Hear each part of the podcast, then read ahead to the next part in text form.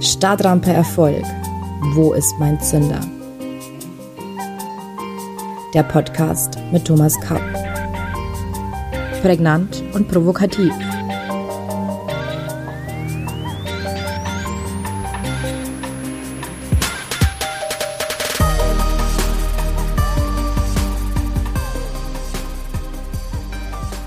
Herzlich willkommen zu einer neuen Folge von Startrampe Erfolg. Wo ist mein Zünder? Heute beschäftigen wir uns mit der Frage, wo helfen uns Gefühle? Wie gehen wir mit Gefühlen um? Wie immer beginnen wir mit einer Geschichte. Ich habe in meiner Berufszeit als Anwalt viel reisen und in Hotels übernachten müssen. Auf dem Weg zu meinem Zimmer musste ich meist einen Aufzug nehmen. Meistens gab es mehrere davon. Ich habe mir dann immer den Spaß gemacht, mit geschlossenen Augen zu fühlen, welcher von den möglichen Aufzügen zuerst auf meinem Stockwerk ankommt. Ich lag nicht immer richtig, aber meine Trefferquote lag im Laufe der Jahre deutlich über der statistischen Wahrscheinlichkeit. Was bedeutet das nun für unsere Stadtrampe Erfolg? In der letzten Folge haben wir uns damit befasst, welche Rolle Gefühle in unserem Leben spielen. Diese Frage haben wir in vier Schritte unterteilt, Letztes Mal haben wir die beiden ersten Schritte gemacht. Schritt 1, Gefühle sind einfach da. Schritt 2, warum haben wir Gefühle? Heute geht es weiter mit Schritt 3. Wo helfen uns Gefühle? Wir haben bereits gesehen, dass uns Gefühle bei unseren Entscheidungen maßgeblich unterstützen. Außerdem helfen uns unsere Gefühle, zum Beispiel unsere individuellen Werte, Potenziale, Neigungen, Träume, Visionen und Ziele zu finden. Sie helfen uns spontan zu handeln, achtsam zu sein, in der Gegenwart zu leben und gegebenenfalls einen Flow zu erleben. Sie helfen uns Gefahren besser zu erkennen, zum Beispiel wenn uns im U-Bahn-Tunnel drei dunkle Gestalten entgegenkommen oder Geschäftschancen besser einzuschätzen, zum Beispiel bei der Beteiligung an einem Startup. Sie helfen uns mehr Balance in unserem Leben zu finden, Stress zu bewältigen emotionale Intelligenz zu entwickeln und sie helfen uns, Vertrauen aufzubauen, ein Gespür für Verhandlungssituationen zu entwickeln und Zugang zur eigenen Intuition zu bekommen. Ich finde, die Liste ist sehr beeindruckend und sie ist keineswegs abschließend. Gibt dir doch einen ersten Überblick.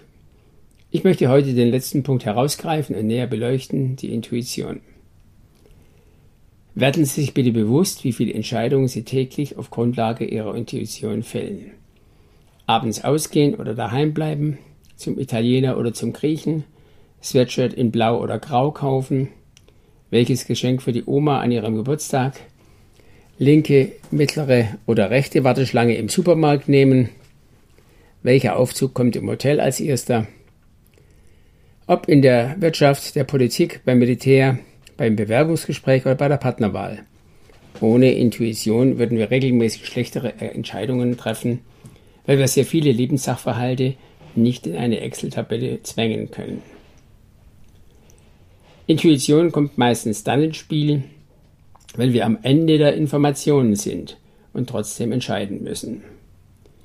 Am Ende der Informationen sind wir, wenn wir alle relevanten Informationen gesammelt haben oder zu einem Entscheidungszeitpunkt nicht die Zeit hatten, alle relevanten Informationen zu beschaffen.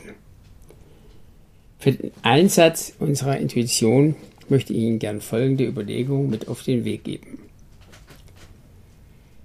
Auf unsere Intuition können wir nur zugreifen, wenn uns unser Ego bzw. unser Meckeraffe, den wir ja in Folge 14 kennengelernt haben, nicht im Wege steht. Ich selbst scheitere im Supermarkt häufig an meinem Meckeraffen bei der Frage, welche Warteschlange ich nehmen soll. Warum? weil mein Verstand via virtueller Excel-Tabelle versucht zu berechnen, wo es am schnellsten geht.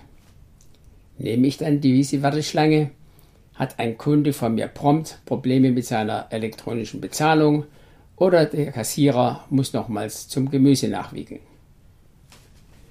Am besten funktioniert unsere Intuition, wenn wir unseren Verstand gelehrt haben, wie man dies zum Beispiel mit der Meditation erreicht.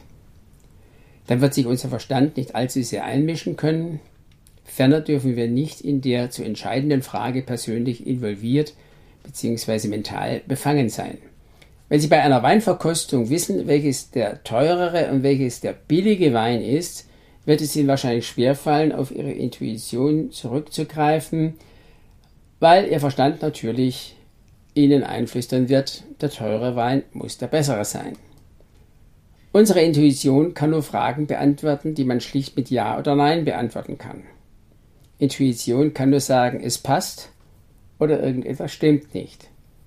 Intuition kommt zu klaren Ergebnissen. Ein bisschen Intuition ist wie ein bisschen schwanger. Wenn Sie glauben, Ihre Intuition würde Ihnen wachsweich antworten, hat sich längst Ihr Verstand und Ihr Ego eingeschaltet.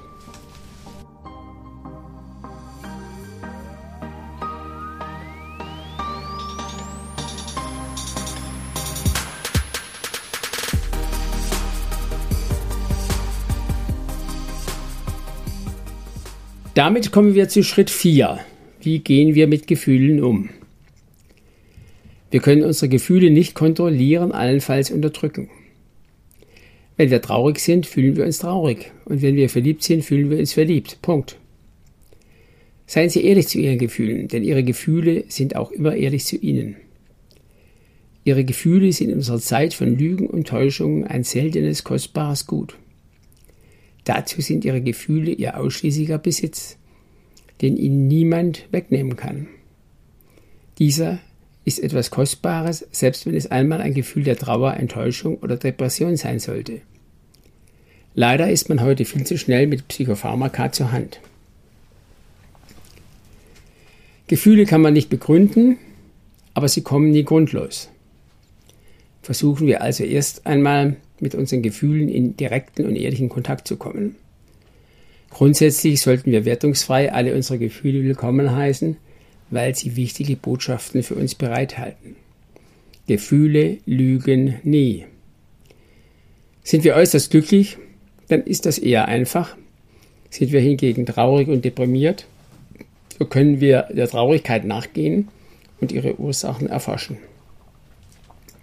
Wenn ein nahestehender Mensch gestorben ist oder man gekündigt wurde, dann ist man meist traurig. Trauer ist dann die emotionale Bewältigung dieses Schicksalsschlags. Das benötigt Zeit und die sollten Sie sich dann auch nehmen. Wer hier seine Gefühle wahrnimmt, ernst nimmt und nicht verdrängt, hat schon einen wichtigen ersten Schritt gemacht. Sich hier bei Bedarf professionelle Hilfe zu holen, ist ein Zeichen von Stärke und nicht von Schwäche.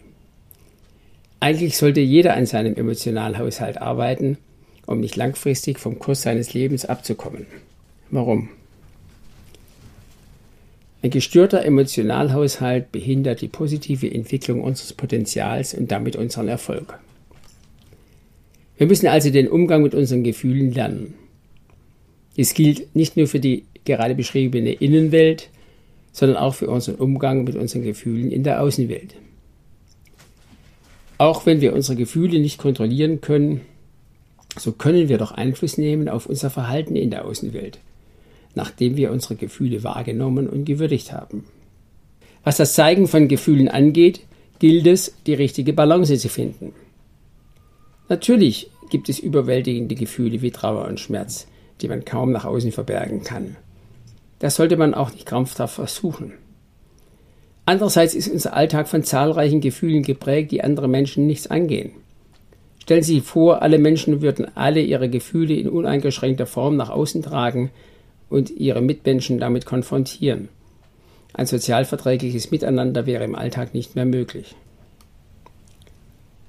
Im Hinblick auf unser Verhalten in der Außenwelt ist es von großem Vorteil, wenn wir in der Lage sind, unsere Gefühle in einem ersten Schritt erst einmal wahrzunehmen und zu spüren, bevor wir uns in einem zweiten Schritt mit Hilfe unseres Verstandes zu bestimmten Äußerungen oder Handlungen entschließen. Das sorgt nicht nur für emotionale Stabilität, sondern auch für Kontrolle über das aus den Gefühlen resultierende Verhalten. Wir verhindern damit, unsere Launen an anderen auszuleben oder schädigende Handlungen im Affekt vorzunehmen.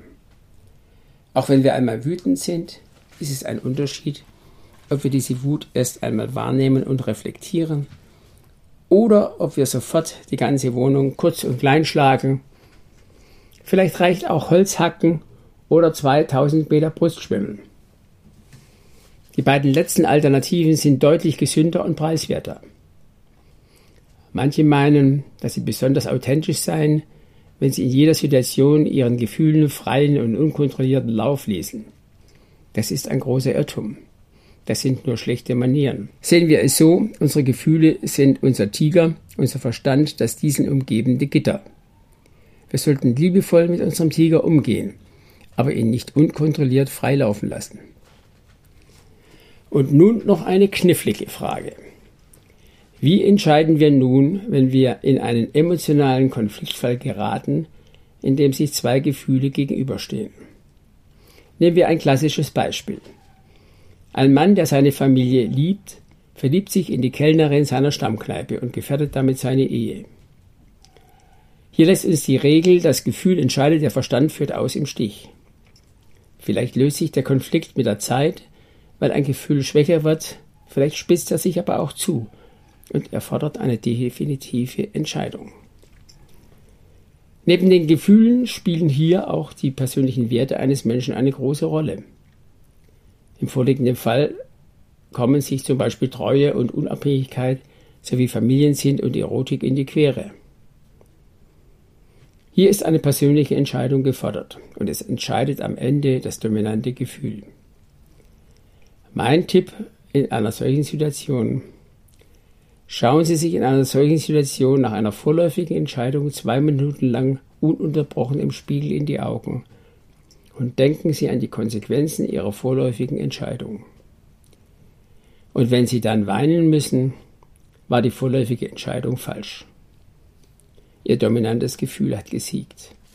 Tränen lügen nicht. Leider stehen viele Menschen bei solchen Entscheidungen erst hinterher vor dem Spiegel des Lebens und weinen zu spät. Für heute sind wir damit fast am Ende. Wie immer gibt es für Sie noch zwei Impulse, liebe Zuhörerinnen und Zuhörer, ein Zitat und eine Frage zum Nachdenken. Das Zitat stammt heute aus unbekannter Quelle. Verlass dich auf dein Herz, es schlug schon, bevor du denken konntest. Zitat Ende.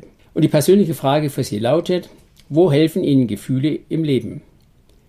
Gehen Sie in sich und finden Sie eine persönliche Antwort. Viel Spaß dabei! Falls Sie diesen Podcast noch nicht abonniert haben, sollten Sie das am besten heute noch nachholen. Auf einem Kanal Ihrer Wahl. Dann verpassen Sie in Zukunft keine Folge. Wir sprechen uns am nächsten Mittwoch um 7 Uhr. Dann sprechen wir über etwas elementar Wichtiges, unsere Werte. Bis dahin verbleibe ich mit den besten Wünschen, Ihr Thomas Kapp